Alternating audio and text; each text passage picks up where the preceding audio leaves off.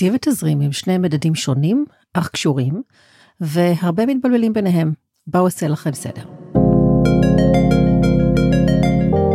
שלום, זהו פרק נוסף במתקצבת, פודקאסט אשר מטרתו להסביר בשפה מובנת עניינים שונים הנוגעים לכיס הפרטי שלנו ולסדר וארגון במידע האישי והו העסקי.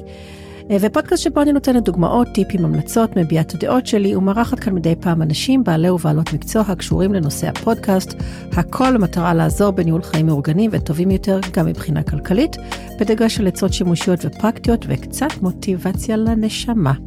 אני דבי קצב, היוצרת והמגישה של הפודקאסט ובעלת העסק דבי קצב, ניהול כלכלי וניהול מידע אישי ועסקי. אמנם שמי הוא דבי קצב והפודקאסט נקרא המתקצבת, אך אני לא מתעלמת מהתזרים. אז בפרק הזה אני אסביר את שני המושגים האלו, תקציב ותזרים, ועל ארבעה קשרים שיש ביניהם, ואני גם אתן המלצות מה לעשות בכל אחד מהקשרים האלו. ישנם שני מדדים קשורים שיש לבחון ולנהל באופן שוטף בניהול הכספים שלנו. הם קשורים אך שונים, וכמו שאמרתי, אנשים לפעמים מתבלבלים ביניהם. תזרים ותקציב.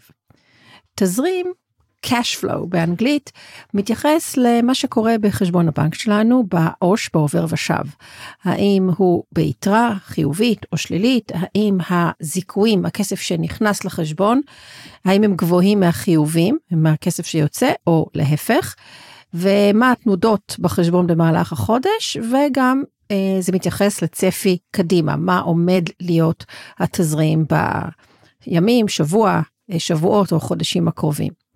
תקציב, לעומת זאת, מתייחס קודם כל אה, להגדרה, שהגדרה תאורטית שאנחנו עושים של כמה אנחנו רוצים או יכולים להוציא מול ההכנסות שלנו בפועל, ואז המעקב של אחר ההוצאות וגם ההכנסות, המעקב בפועל, ה-actual, וכמובן לא רק בפועל אלא גם מול התקציב שהגדרנו.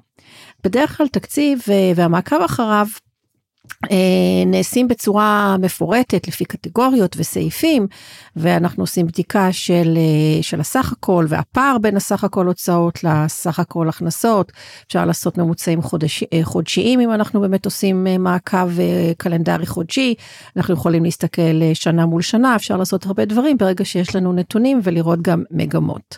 זה תקציב תקציב ובעצם מעקב בפועל אחר התקציב. בין שני המדדים האלו, תקציב ותזרים, עשויים להיות יחסים בכיוונים שונים לגמרי. Uh, הראשון הוא יחס של תקציב מאוזן, אך תזרים שלילי. היחס השני ביניהם יכול להיות תקציב לא מאוזן, וגם תזרים שהוא שלילי.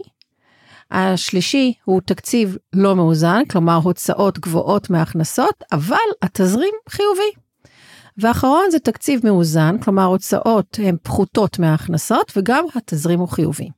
אחד הגורמים לפערים בין תזרים לתקציב הוא שלתוך התקציב אנחנו יכולים אה, אם אנחנו מנהלים את התקציב נגיד באקסל או באיזושהי אפליקציה, אנחנו יכולים להכניס דברים שלא בהכרח באים לידי ביטוי בבנק, למשל מזומן שאנחנו מקבלים נגיד אם אנחנו עצמאים או מקבלים מזומן מכל מקום אחר ואנחנו לא מפקידים אותו.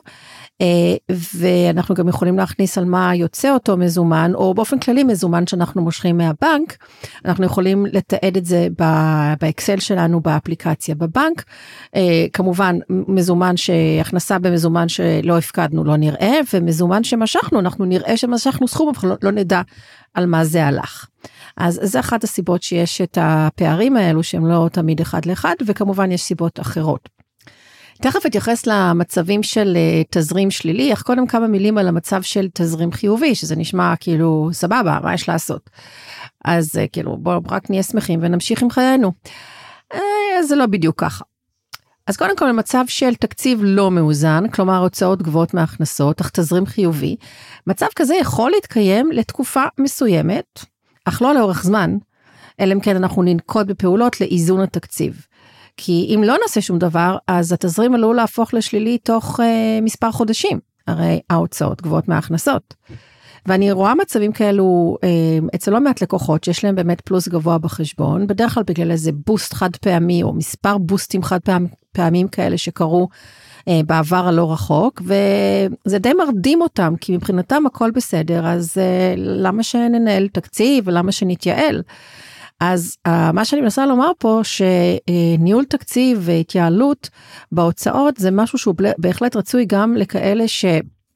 יש להם יתרה חיובית, אה, שוב, בגלל סיבה מסוימת שאינה בהכרח בגלל ההכנסות שהן כל הזמן גבוהות אה, מההוצאות, וגם כאלה שיש להם הכנסות גבוהות באופן כללי. עכשיו, מצב של תקציב מאוזן ותזרים חיובי הוא כמובן האידיאלי. אה, ומלבד לתחזק אותם כך, מה שבדרך כלל כדאי לעשות במקרים כאלו, הוא להגדיל את החסכונות. אבל הפרק הזה הוא לא על כך, אבל כמובן רציתי רק ל- ל- להזכיר שזה, שהכסף סתם יישב בעו"ש, אה, בגלל שהתקציב מאוזן והתזרים כל הזמן אה, חיובי, זה גם לא מצב שצריך ככה להתעלם ממנו, אלא גם שם צריך לעשות משהו. עכשיו אני רוצה לדבר על התקציב, לא משנה כרגע אם הוא מאוזן או לא, ותזרים שלילי. כשאני מתחילה תהליך של ניהול תקציב עם uh, משפחה, זוג, בן אדם, בעל עסק אפילו, סביר להניח שיעברו כמה חודשים טובים ולפעמים אפילו שנים עד שהתקציב בפועל, המעקב החודשי יהיה מאוזן, ולפיכך גם עד שהתזרים יהיה ויישאר חיובי לאורך כל החודש. וזה משהו שאני כל הזמן מזכירה ללקוחות שלי. גם אם התחלתם לנהל תקציב ולטפל בכל מיני הוצאות המצריכות טיפול, ייקח זמן עד שתראו תוצאות בחשבון הבנק. לפעמים אנשים באים אליי או ליועצים אחרים עם ציפייה לפתרון קסם, למין הוקוס פוקוס, מטה קסמים כזה, שיכניס כסף אה, ברגע לחשבון הבנק ושישנה גם את, את כל ההרגלים והתפיסות שלהם ככה בשנייה, תוך פגישה אחת. לצערי, לא אפשרי. אז אני מסבירה כל פעם שכמו שהמינוס, התזרים השלילי, נוצר בגלל התנהלות לא נכונה במשך שנים לרוב, אז כך גם היציאה ממנו תיקח זמן. גם אם פתאום אתם תקבלו סכום מסוים מגורם חיצוני שיסגור את המינוס אה, ועוד קצת, עדיין אם לא תעשו, תשנו את ההרגלים, אז אתם תחזרו לאותו מקום, לאותו מקום של תזרים שלילי תוך מספר חודשים. אז מה אני מציעה לעשות? קודם כל, מעקב תקציבי קלאסי שוטף כל הזמן, אתם שומעים את זה הרבה בפודקאסט הזה. דיברתי עליו, אני מדברת עליו מכל מיני זוויות. יש לכם הרבה מאוד פרקים לחזור אחורה ולהאזין, וכמובן אני כל הזמן מקליטה גם מזוויות חדשות. אז כן, מעקב תקציבי קלאסי, אין מה לעשות, צריך לעשות את המעקב הזה, מעקב הוצאות והכנסות בפועל.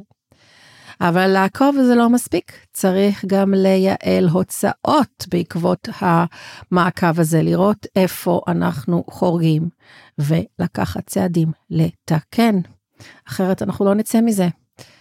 פעם בחודש לשבת ולעשות צפי הוצאות והכנסות בבנק, הזיכויים והחיובים, ממש לפי ימים. עכשיו בבנק, בעו"ש, רוב הדברים חוזרים על עצמם.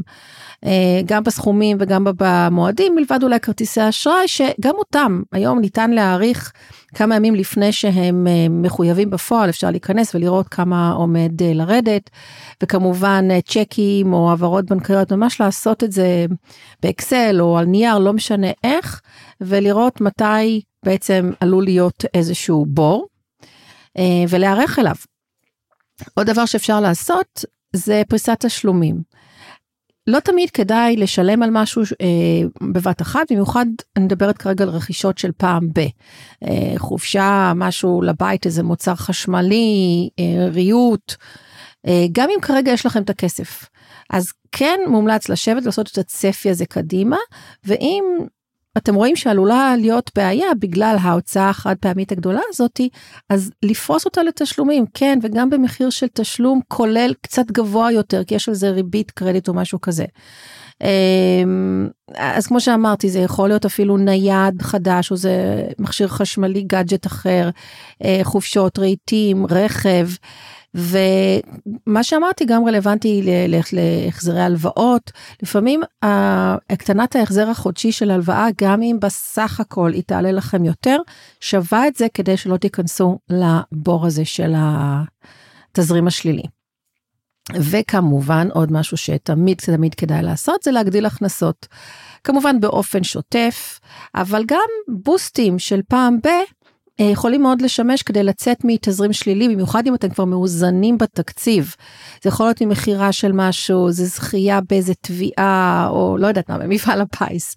אבל, אה, אבל קודם כל תהיו מאוזנים בהוצאות מול ההכנסות, ואז תראו איך אתם יכולים להביא איזשהו בוסט כזה חד פעמי כדי לעבור את האפס ולהיות uh, מעליו. ובמקרה הצורך, אם יש לכם איזשהו מקור אחר שאתם יכולים להעביר ממנו לעו"ש, כן, גם הלוואה בתנאי כמובן אה, שאתם יכולים, יש לכם יכולת החזר ובדקתם את זה, אז זה גם יכול להיות, או מחשבון אחר שיש לכם, או לפעמים מההורים, זה גם שווה. כל עוד כמובן אתם, אני חוזרת על עצמי, אבל זה חשוב אה, שאתם מאוזנים בתקציב. אוקיי? לא רק תקציב על הנייר, אלא גם תקציב בפועל, כדי, כי זה כיף פשוט לראות שאתם מוציאים, מכניסים, ואתם עדיין מעל האפס לאורך זמן. זה פשוט רוגע, אה, רוגע מדהים בראש. ומעבר לרוגע בראש, כמובן זה הרבה יותר טוב להיות מעל האפס אה, עבור דירוג האשראי שלכם, שהוא גם מדד מאוד מאוד חשוב בימינו. אז לסיכום הפרק הקצר הזה, תזרים ותקציב הם שני דברים שונים אך קשורים שחייבים לנהל אותם במקביל ובשוטף, גם אם התזרים שלכם חיובי וגבוה. זהו, אז uh, תודה רבה לכם על ההאזנה, זה באמת פרק שרציתי הרבה זמן לעשות, ואיכשהו תמיד, לא יודעת, שכחתי. Uh, וזה משהו שאני מדברת עליו כל הזמן עם הלקוחות שלי. אז uh, הנה, דווקא בעקבות uh, פגישה שהייתה לי השבוע, אמרתי לעצמי, הנה זה הנושא, סוף כל סוף, הנה בואי תקליטי עליו פרק, אז הנה הוא. וכרגיל, אה, כהרגלי, בסיום כל פרק, מספר תזכורות. בתיאור הפרק יש לינקים למי שמעוניין להתייעץ איתי בשני התחומים, ניהול כלכלי וניהול מידע, באנג... בעברית וגם באנגלית. למי שרוצים להצטרף לתפוצה שלי במייל, אה, בתמורה להרשמה אתם תקבלו מיד מתנה דיגיטלית שימושית, ופעם בחודש את מגזין ניהול המידע האישי שלי, ויש גם לינק למי שמעוניינים להצטרף לקבוצת הפייסבוק שלי, ניהול מידע אישי ועסקי בעידן הדיגיטלי. אה, תמשיכו להגיב לי לפרקים, לעשות עוקב, אה, אה, תירשמו לפודקאסט ולקבל התראות על פרקים חדשים, תשלחו לינק של הפרק למי שנראה לכם שהנושא יכול לעזור לו. ואני פה, יש לי כבר כמה פרקים מדהימים, מקסימים ומעניינים בתכנון לשבועות הקרובים, אז תמשיכו להאזין. עד הפרק הבא, ביי ביי.